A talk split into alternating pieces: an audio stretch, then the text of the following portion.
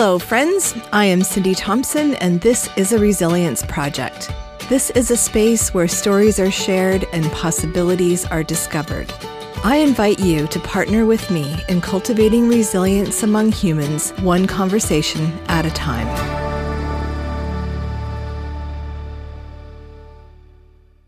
For those of you who are new parents, experienced parents, or a step parent, what have been some of your biggest challenges you struggle with?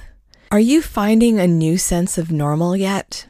What if I were to suggest that each of those adversities and random curveballs that you've been experiencing for yourself and your children have actually been helping you to grow your resilience? This is the focus for this episode. Parenting can feel like a moving target. Just when you feel like you figured it out, everything changes. My question is what do you need now? Are the coping strategies and resilience skills you have relied on to date still cutting it? Mental health experts are predicting that we are going to see increased signs of depression and anxiety within our communities as we all take inventory of where we are right now and what we need moving forward. Parenting is one of the hardest jobs out there, I think. It is challenging, beautiful, and messy all at the same time. On any given day, it leaves us wondering are we getting it right? In this episode, Dr. Caroline Buzanko and I are talking about the importance of cultivating resilience in our children, signs of stress in our kids, things to watch for, when to reach out for help, what to focus on, and what to let go of. We are covering a lot of ground in this short period of time.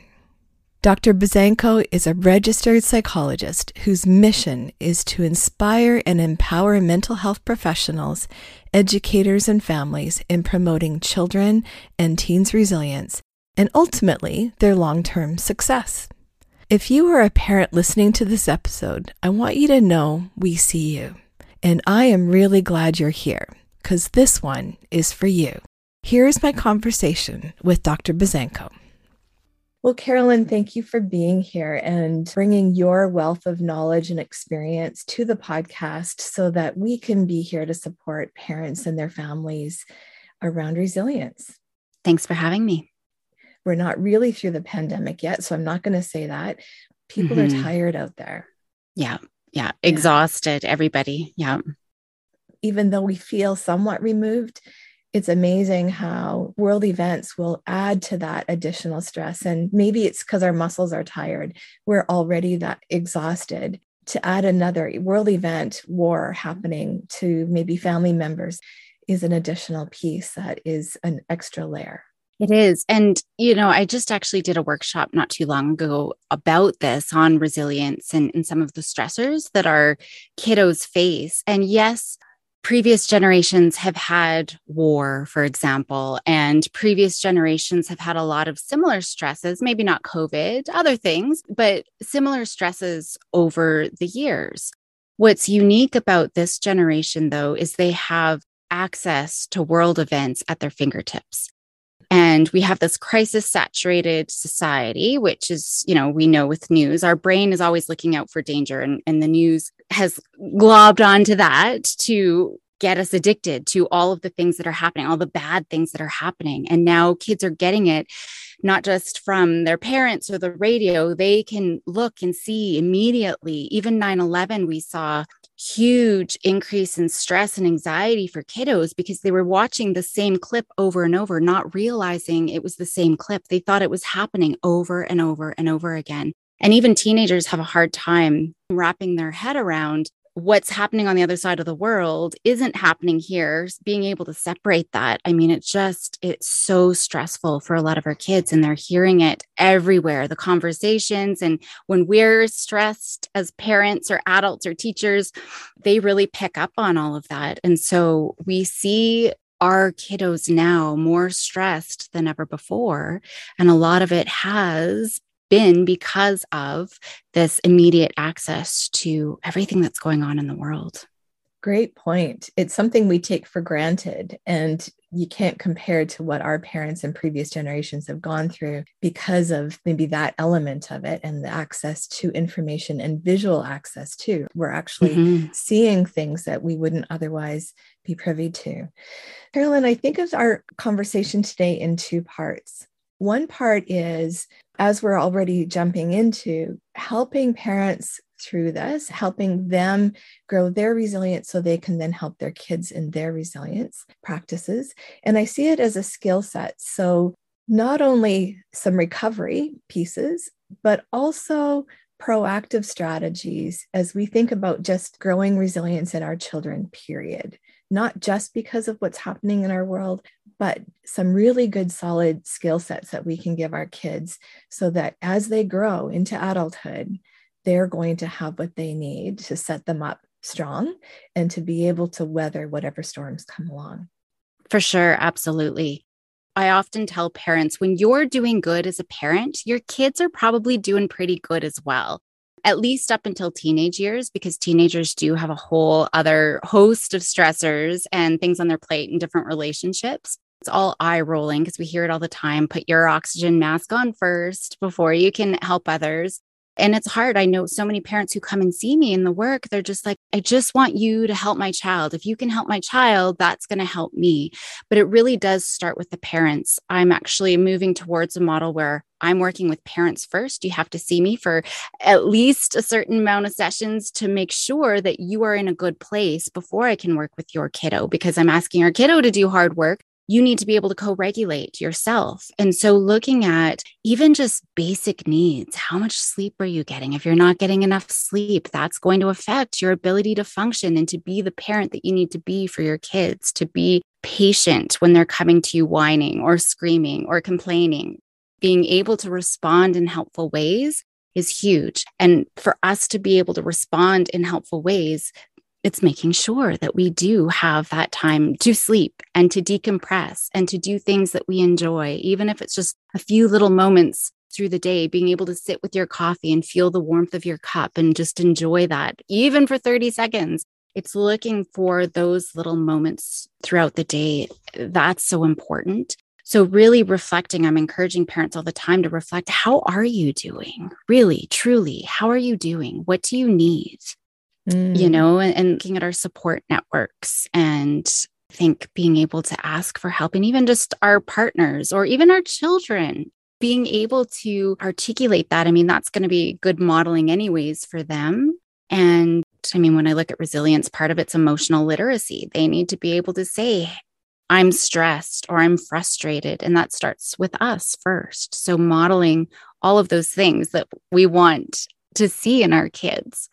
100%. I love the idea of just doing a bit of an inventory, maybe even before we respond in the moment, because as parents, you're always flying by the seat of your pants. You never know what's coming next, and you may have to deal with something. So maybe doing that inventory, checking in with yourself how am I doing? Mm-hmm. And being able to then say, okay, am I up for this conversation? Do I need to hit pause for a moment? I love that idea proactively, not just reactively. Yeah. And I actually have a keyword. My girls will say puppy. And that's the keyword to say, hey, mom, I can tell that you're stressed out or you're getting frustrated. So that's really helpful for me to be able to be like, okay, you guys are recognizing that I'm feeling stressed. What do I need? I need to take a, a step back. I'm always saying our job is to not escalate the situation. We don't want to trigger the amygdala. The amygdala is the fight or flight response in the brain. Because once that's triggered for us or our children, there's no talking that's going to happen. Nothing productive is going to happen. If they're noticing it me, that's great. But when I notice, okay, I am getting to an escalated level here, it's not going to go anywhere, I say I'm disengaging. And my little one does get angry. Fine, don't listen to me. You're going to ignore me. And she'll stomp upstairs. But she knows it's futile to fight because the minute I say I'm disengaging, she knows I'm no longer going to have whatever fight she's ready to have. Proactively, I set it up. When I say this word, disengaging, it means I love you. I don't want to get into a fight with you. So I'm going to stop talking. So I don't just all of a sudden do it and she feels ignored. She knows that that's going to come. Sometimes I actually do have to leave and go for a little bit of a walk. So having those key words can be really helpful for everybody. We all know kind of okay, we need to take a break. And I think too, it's okay to not know in the heat of the moment. Your kids just do something, they hit their sibling, or you just found out they got suspended from school. We don't have to say anything in the moment. I know a lot of behaviorists would say you need to be very swift with reinforcement or punishment, but we don't have to necessarily know. It could be enough to say, interesting choice. Let me get back to you. I'm going to go think about the mm. consequence. Mm. Creating that pause is so important for whatever the situation is, creating that pause. Mm. Well, and I'm a big fan of checking our side of the fence, looking after 1st mm-hmm. what's going on, what's our trigger, our reaction in the moment. And if we're coming into that moment super dialed up and stressed, then our reaction may not be healthy as a modeling for our kids. So I love that. What a great way of just having that clarity, hopefully, in that moment. Not that we get it right all the time, but we try. And yeah. the kids may not like that. I'm disengaging, but that's a great example of it's okay. At least it's hitting pause for the moment and yeah. that you're giving yourself a chance to breathe. Yeah. I, I, do a lot on on how to be an effective emotion coach for your kiddo. And the first step is awareness, awareness of your own emotions as well as your child's. And so you know, I talk about those little moments of mindfulness. That's so important that we can just drop into our body and not go into our head away with the story. You can't hit your brother. You can't talk to me like that it's being able to recognize what's going on for me so that awareness piece is always yeah the first first yeah. and foremost piece Awesome. So, can we talk a little bit about what you're seeing? I thought maybe it would be helpful for parents to see what would they be noticing in their younger children or teens that would be indicating that they're stressed because sometimes it's confusing. It feels situational, but maybe it's cumulative. Could you maybe give us an idea of what people might be noticing in their kiddos to help identify it early and maybe then get them the support they need? Right. Any big changes in anything, sleeping, eating, their enjoyment level of things that they used to like, motivation, any changes that you see, that's an indicator that something's going on for them. Big reactions, bigger than what the situation calls for. Some kids, that's just their normal MO, and that's okay. But I'm talking about all of the sudden, they're more moody, they're more irritable. We're seeing those huge mood swings regression in behaviors. I'll see even middle school kids who are all of a sudden bedwetting again, or any age really, any more baby talk, more clinginess. Hey, mom, where are you? What time are you going to be home? Can you come tuck me in? Even those kinds of things where we see a regression could be in behaviors or like outward aggressive behaviors or verbally swearing or anything like that, but also just sucking your hair more, sucking your thumb. There's those kind of more internalized behaviors as well. Those are kind of the big things too. They might be more complaining, negative, just everything's more of a disappointment. It's really that irritability is where we start seeing the big change. Sometimes it's not a sudden thing though. And I think that that's mm. really tricky for parents because oftentimes they're like, how did we get here? It was just such a slow sort of transition from a little bit of irritability to big, huge outbursts all the time. But if you're noticing your interactions too, you're just more snappy at each other and fighting, there's definitely something going on. So it's just taking a look. I think though it's tricky because a lot of kids mask during school, they hold it together and then they're just so exhausted. It all comes out, explodes at home. It sounds like a sweet spot there of being an observer so that you're not taking it personally, that it can feel personal when you're fighting more irritated with one another, less patience, big reactions. It can feel like, I just got to get a handle on top of this. My kid's out of control. And yet, if you're taking an observer role, it allows you to then gather that evidence, gather that data over time. I always say curiosity is the opposite of fear and anger and the frustration that we have as parents. And it's like, hmm, what's going on here? That's so important. Being able to what's going on in my body paying attention to like oh my chest is starting to stress. My muscles i'm clenching my fists. All of that is so important. Yeah so good. Given those symptoms that parents might start to recognize whether cumulatively or suddenly at what point would you suggest it might be helpful to get some outside help counseling per se? Mm-hmm. i think sooner is better, even if it's a quick consultation with someone, because I think what ends up happening is everyone's like, oh, it's just a phase. Or they'll outgrow it. It's not a big deal. But then you get to that point how are we here? And now we're in crisis. When couples decide to finally go to therapy, one partner is usually already checked out. It takes like seven mm-hmm. years to make that decision on average it's better that early intervention piece, especially if we're looking at things like stress, which becomes anxiety, which as they go into teenage years turns into depression. Early intervention is critical because oftentimes we put it off and put it off, and they're not getting the support. It doesn't actually go away. So, even a consultation saying, Hey, this is what's going on how can I support my kiddo? So it doesn't even have to be the kiddo going into therapy for parents to know how to respond. I was just consulting with a family yesterday who their daughter is going through these big emotional outbursts. And so they're tense. Just what yeah. kid is going to be coming through the door? And so if they're already tense, their amygdala is already on alert. Kids pick up that tension. So one of the things I had told them was every time she has an emotional meltdown, put a dollar in a jar. And so at the end of the month, whatever's in that jar, you guys can go out on a date night. So if she only has five tantrums in a month, you can go and split a hamburger at McDonald's. But if she has 90, just their outlook, their perception, it's kind of like, oh, yes, you got it. You had an outburst today. Fantastic. we get to put a, a, dollar in the jar. It's just to shift our response because that's going to be so much more helpful. I used to say, yes, this is a great opportunity for me to practice my co regulation and for us to work on your frustration tolerance. But I think parents still have a really hard time around that.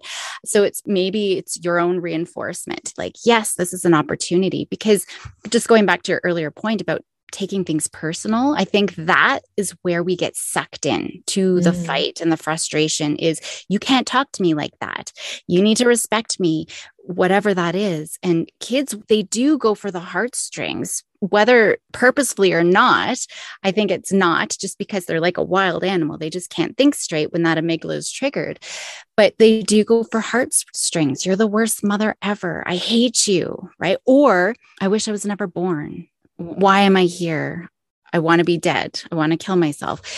Hearts, oh, it's gut wrenching, heart pulling, and we get sucked in to responding in an unhelpful ways. So, yeah, yeah I love hard. that you identified that because I do hear that from parents often that they're living in fear when their child or youth throws that out. They're living in a place of being captive almost, yeah. and they've lost their power. They've lost that observer role and for them to know that kids will know how to push those buttons they'll know what to say that is going to give them the power back if you will so i love that you've identified that and it can be helpful maybe for parents to hear that that's part of what's happening in that moment absolutely i keep talking about the amygdala the emotional network part of the brain it goes into fight or flight. I think we all know that. And it's usually the fight piece and the example that I often give parents just to help them wrap their head around that is, you know, when you stub your toe or you hit your head on a cupboard or something,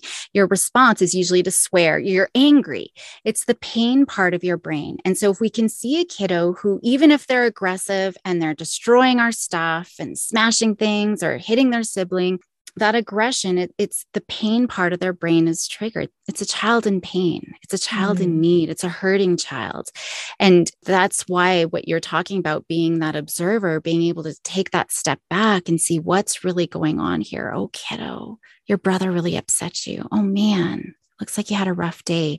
If we can see that hurting child as our first response, it does make our response way more helpful. And we're going to de escalate whatever's going on behaviorally with our kiddos way easier because we are showing that care and love and support that they actually need. Mm, so good. So we're naming it to tame it in a way. We're naming Absolutely. what's going on, even if the child may not fully understand exactly what they're feeling in that moment or get to the root of it by observing it, naming it for them, identifying and validating it, we're also staying in our shoes and being able to respond calmly. Yeah. But I often tell parents think of it like a roller coaster. If your kid's on the roller coaster, you don't want to be on there with them. I want your feet firmly planted on the ground and noticing them on the roller coaster. you're going to know when yeah. you're on there with them because emotionally you're engaged. Yeah, that's so true. That's perfect. And it that's just, going back to that curiosity observer stance for sure. Mm-hmm. Yeah, because I, I use it, it a lot and it can just give us a visual. How can parents proactively grow resilience in their children? Because I think of parenting as the long game. Mm-hmm. Any investment we make in our kids really is going to pay off long term. And we can't see it in the moment. We're sometimes just responding or reacting. And those strategies that we build as skill sets are going to then be building blocks for our kids. And yet, I do see a pattern of parents wanting to rescue their kids, make them as comfortable as possible. Would you speak to that? Yeah, actually, my husband and I are just doing a parenting podcast. And one of the episodes, I talk about a Seinfeld episode where George does everything opposite of what his gut reaction is just to see. And he ends up being super successful. He meets a woman and he's like, Yeah, I live in my parents' basement. And he gets the girl everything that's counterintuitive to him is actually what helps him be successful. I think it's opposite George or something. Okay parenting's kind of like that. Anything that we think is helping is probably not actually helping our kiddos. Anytime we're jumping in, we want to try to fix things or make them feel better. Lots of reassuring, or hey, kiddo, like, why don't you go find other friends that you can go hang out with at recess? Those responses are not helpful, or punishing, or lecturing, or teaching, especially in the heat of the moment, not helpful. So it's about taking a step back. Anytime we swoop in, and when we're talking about resilience, I mean, the definition of resilience really is being able to face and manage and thrive after significant adversity or stress. You yes. know, and so significant sources of stress. Our kids need to experience adversity and stress and failure and fights and all of those things to be able to learn from those experiences and grow. So if we're always swooping in, you know, we all know the helicopter parent. The new term is lawnmower parent, where we're like making a nice, smooth path for our kiddos. And I actually just came across the curling parent this past year, oh. where if you think of curling, we're wiping the ice perfect smooth so that our kids can get to that exact bullseye. We're mm. creating the perfect conditions. But what's happening is these kiddos who've got everything at their disposal, have never experience the discomfort and significant stress, they're falling so much harder and further as adults. And they're having breakdowns and so much more anxiety and suicidality and everything else. So our children need to have those opportunities. So I always tell parents resilience needs opportunity. And so every single day, getting your kids to do hard things every single day, getting them to be a little bit more independent. So I often ask parents, what are you doing for your kiddos that they can do for themselves? If they can function an iPad or a cell phone, they can do their own laundry, they can function a dishwasher or a laundry machine. So it could be little things like that, building their independence. I love giving riddles, challenge of the day, stretching out of your comfort zone, figuring things out my daughter's got her learner's license and I don't tell her where to go. And I love that analogy. When you're in the passenger seat, you're watching where you're going, but you're not really paying attention. So when it's your turn to drive, you don't really know where to go. I'll let her make the wrong turn or go on the freeway the wrong way. And she's got to figure out, oh man, okay, now how do I get back? How do I backtrack? So little examples like that. But it's really allowing them to figure those things out. We're there for support. I always say, you're the CEO of X. X could be getting yourself ready in the morning for school. It could be being on top of your homework. It could be getting us from point A to point B if you're driving. You're the CEO. I'm a consultant. Mm. If you mm. need help, you're asking me. I'm not going to tell you if you're asking for specific advice then I know you're open to listening because it's usually we are trying to tell them, direct them, or give them advice, and they're not listening.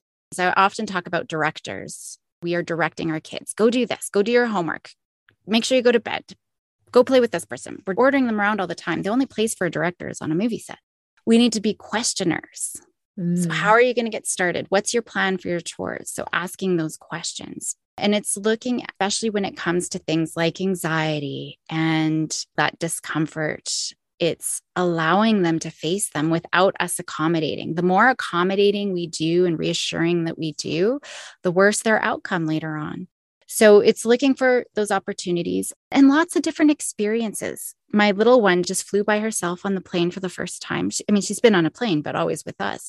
That was huge. She was nervous. She was scared because, like, what's going to happen? The handoff. And if I'm on the plane and I'm like, I don't know, kid, it's the power of I don't know. It's not mm. us about reassuring. It's like, I don't know what's going to happen. You let me know when you get to the other side what it was like. And if you had to go to the bathroom and if people are going to talk to you, I don't know what's going to happen.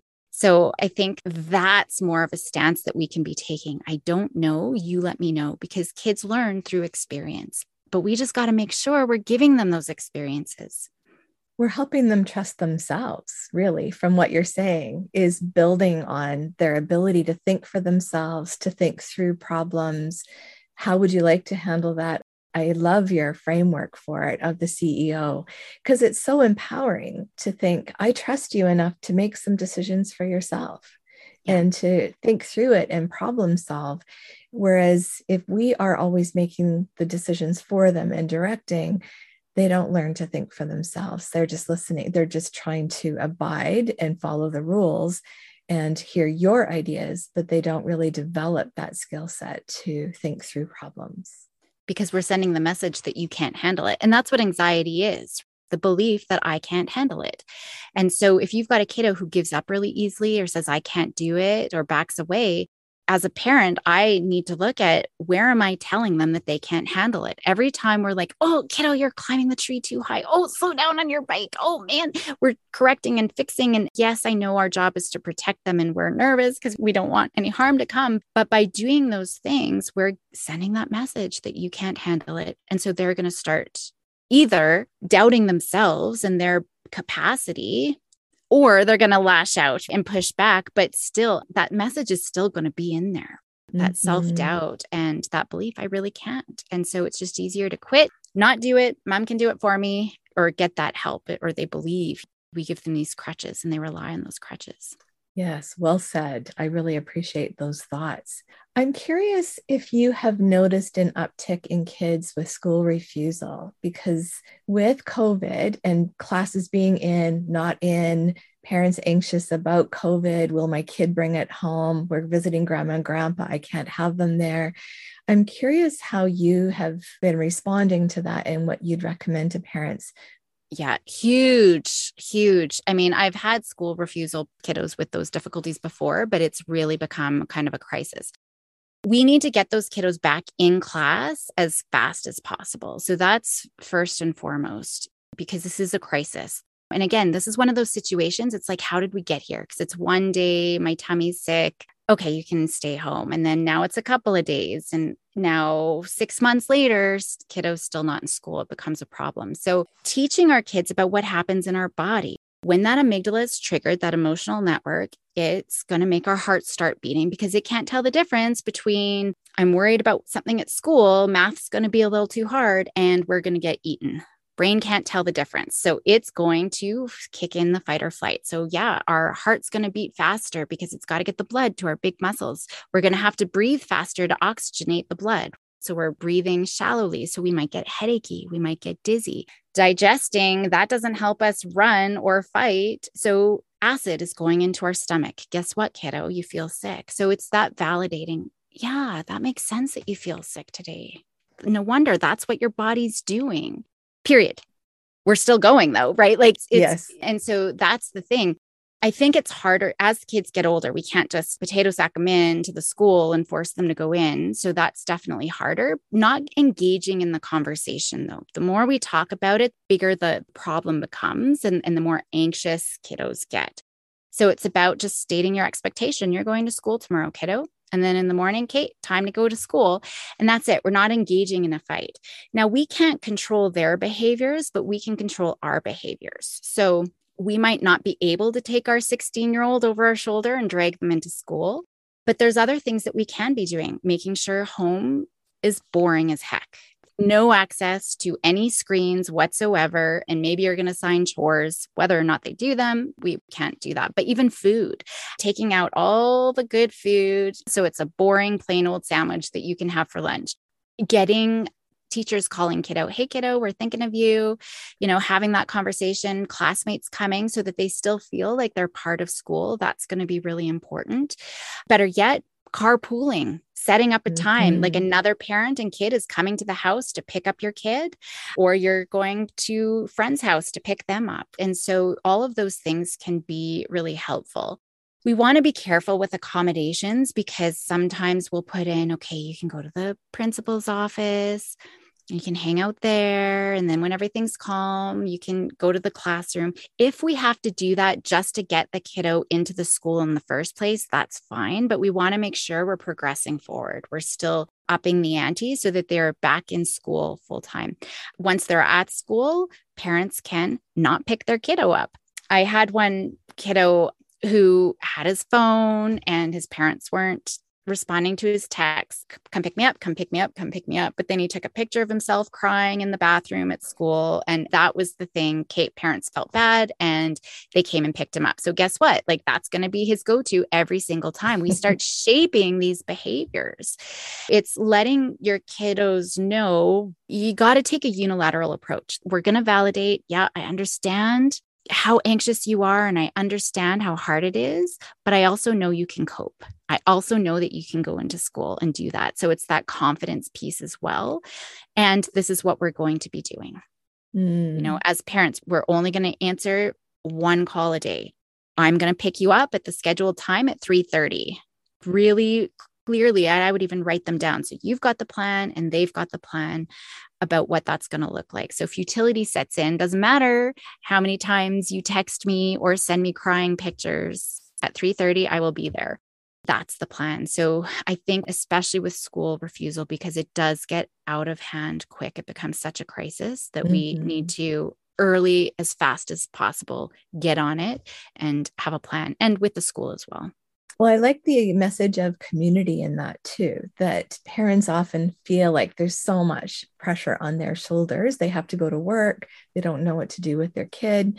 Yeah, rallying community. Would you mind? We'll set it up that you could pick up my kid tomorrow when you're on your way to school. Those kinds of ways, or rallying the school to be involved in some way, or other peers, can be a conduit to we're in this together and we're not alone. I love the message there. Yeah. Yeah. And that's so important. Yeah. So good. It made me feel like we're circling back a little bit. What would be healthy for parents to tolerate? Because I feel like the bar is high around what people are willing to tolerate a lot and they get a lot of flack from their kids. Or we've got the parents that are willing to tolerate nothing, eye rolling, huffing and puffing. And yet, when we are stressed, we might need to express it, especially those externalizing kids who are going to let you know exactly what they're feeling at any given moment. This is their safe place. I wonder what would be a healthy model or framework that parents can go by to say these things would be healthy for your kids to be expressing if they are frustrated. They're not robots, but at the same time, not tolerating the other extreme. I always remind parents when kids are upset and when they are exhibiting those externalizing behaviors, they're all knotted up with those emotions and they can't get loose from them. And so, in terms of what can we tolerate, I would say every family needs to figure out what their red lines are. But to be honest, unless they're physically hurting you, there's nothing that we can do in the heat of the moment to try to correct them or to do anything. So, the best response in any situation, unless they're being physically aggressive, even if they're destroying other things, even then, the best response is to validate your kiddo. And that's where it's putting aside our agenda and our personal needs in the moment is so important. And I think that that's the hardest part for parents because they feel like they're just being walked on and, and being abused. But nothing else is going to be helpful in that moment that's why I say I'm disengaging. Fortunately, my girls don't get aggressive or anything like that, but it's a matter of acknowledging I can see you're really upset. I'm going to be right over here for you. And I think mm that's really important is saying, I validate, I see you, I understand, and I am here for you. I'm not going to stand here, but I'm going to be when you're ready, I'll be in the kitchen or I'll be on the couch waiting for you or in my bedroom waiting for you the talking, the teaching, the consequencing, anything that you feel needs to happen has to come later on. and not right away, not right after your kids just calm down, because even if they seem like they've calmed down, they're more likely to escalate right away again especially after a big outburst. So, the only thing in the heat of the moment, I mean, I will not tolerate physical aggression. We're not going to sit there and let our kids kick us or hit us. We are going to defend ourselves from that. But everything else, the best response is to disengage. And maybe it's the next day, or hey, let's chat about what happened on Tuesday. What was going on? Mm. Right. And being able to open that up. And oftentimes kids are pretty insightful and they already know that they're not supposed to swear at us. It doesn't do us any good to try to tell them, hey, no swearing. Hey, be respectful. Hey, they know it. So having that conversation and asking questions. What do you think would be a good consequence to what had happened? That can be so powerful and definitely the better way to go and that's the one end of that extreme. But then there's the parents also that won't tolerate the eye rolling and the huffing and yeah. feel as though as human beings, we are going to express our emotions. But like you said, if they're not hurting anybody, they're just expressing their emotions in that moment, which might be a trigger. It might feel disrespectful to us. I guess to assess what their red line is, is like you're saying, what is the marker for that? And yet being realistic about it.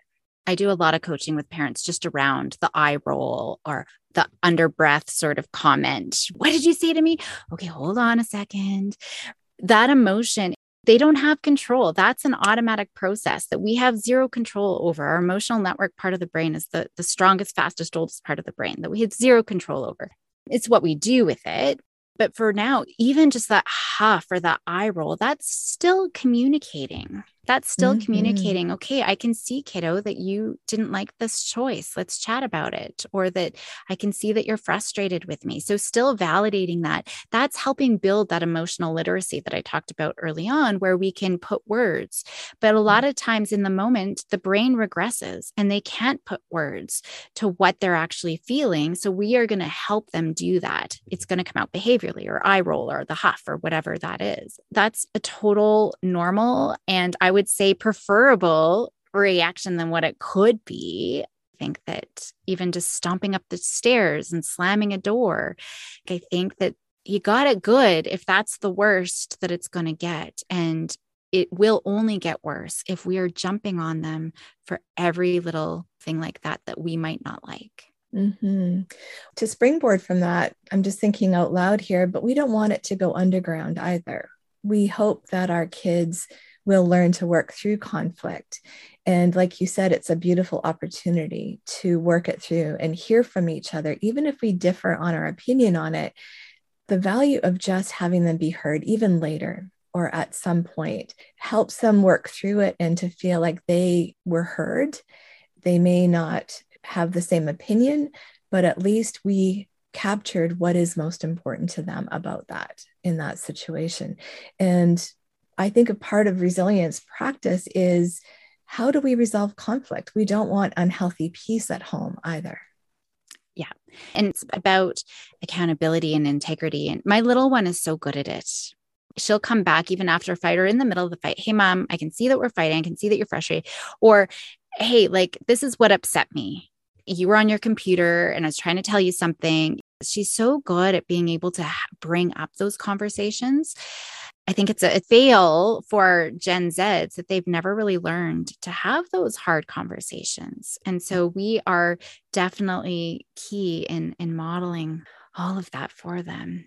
Well said. Well, I feel like we've been covering a lot of really solid ground here, Caroline. And I know parenting is such a big topic. And I am curious if there's any other resilience practices that you might want to offer up there. I think the big ones that I'm always encouraging parents, like I said, is opportunities for them to explore, try things themselves. Let them use the hammer or help you do something important to decorate the cake and not fix it, no matter what those opportunities are. And then the effective emotion coach is it's not about jumping in to fix things for them, it's just being the observer, Mm-hmm. being able to mm-hmm. acknowledge, oh man, I can see you're really angry. What's next? So it's just a combination of all those things opportunities and being able to help them process and reflect what's going on for them and identify kind of the next path after that. Beautiful. Yeah. In checking ourselves and knowing our emotions, we are then modeling for them as well. I am so grateful that you would be here to share your knowledge in a broader way with our listeners. Well, thanks for having me. I loved talking about this stuff. My pleasure.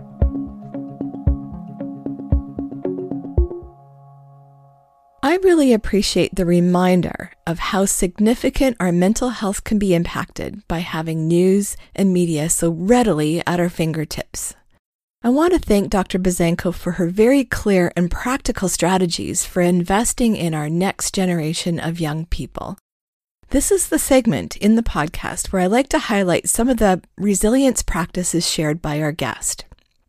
Dr. Buzanko has identified that she really wants us to see challenges as opportunities for your children. Allow them to make mistakes without coming behind them to fix it. Stay curious when in conversation with your children or your teen. Curiosity is the opposite of anger or fear. I really liked that one. Developing emotional literacy helps both you and your child name it to tame it. This helps you to move out of the amygdala fight or flight center and shift into the prefrontal cortex. Also, working with your child as they learn how to have hard conversations. As a parent, you can model accountability and integrity. And remember, kids need to experience challenges and failure. This is where they learn their strengths and discover just what they're capable of and that they actually can do hard things. Knowing that everyone is figuring out how to manage their crazy schedules with no time left in the day, I hoped to plant a seed with you. We often talk about how we spend our time. When I hear the idea that, you know, physically we spend our money, it's actually gone. But what if we shifted this thinking to how we invest our time? How might this guide us on what is most important and assist us in filtering out anything that is not an investment of your time? Here are a couple of reflection questions for you from this episode. If you recognized yourself as one of the curling parents, lawnmower parent, or helicopter parent, what belief might need to shift so that your child has more opportunities to experience and learn from their discomfort? Secondly, thinking back to some of the challenges you experienced as a child, what strengths did you discover about yourself? How might this give you faith in your child's ability to also work through hard things? Also, I would like you to consider a time when someone you respected said, I believe in you. I know you can handle this. Can you remember how much power that had? I'll leave you with that to consider. Parenting is knowing how to play the long game. Each interaction, conflict, or tantrum is an invitation to be present, stay in your shoes, and remember this doesn't last forever. You got this. I want to mention that Dr. Caroline Buzanko has two podcasts. One is called Overpowering Emotions, and the second one with her husband is called Parents of the Year. I want to also mention that I am starting a t shirt campaign that we are going to be doing to raise funds for Ukraine. You will have two t shirt designs to choose from with a message of resilience. You can also follow us on Facebook and Instagram for more information. I'll put the link in the show notes that you will be able to link to the bonfire website in our store. All profits will go to the Red Cross in support of Ukraine. If you enjoyed this episode, please rate and comment on your preferred podcast platform. And finally, remember, friends, adversity is inevitable, while resilience is a practice. Thank you for listening to this episode of A Resilience Project. We would not be doing this podcast without you. If you or someone you know has an inspirational story or is helping to build resilience in their community, please email me at cindy at a resilienceproject.com. In fact, email me either way. I would love to hear from you. My hope is to feature an episode periodically on your letters of resilience. I'm very interested in hearing your story of how you have tackled hard things and what worked for you. With your permission, I hope to share some of these stories along the way with our listeners. Also, check out my website, a resilienceproject.com, to learn more about our amazing guests. Your presence here is important because together we are cultivating a village of resilient individuals. You are creating a space for their stories to be shared and a sacred space for learning to occur. I also have a favor. I would love for you to go to your preferred podcast platform, rate and review the podcast so that we will know how we're doing. I also would like to express my gratitude to the amazing team of volunteers that have jumped on board to support this project. You will find each of those beautiful people on my website on the team page. As you go about this week, I invite you to think about one way that you can continue to grow your resilient muscle. What is one thing you can start with today? See you next week.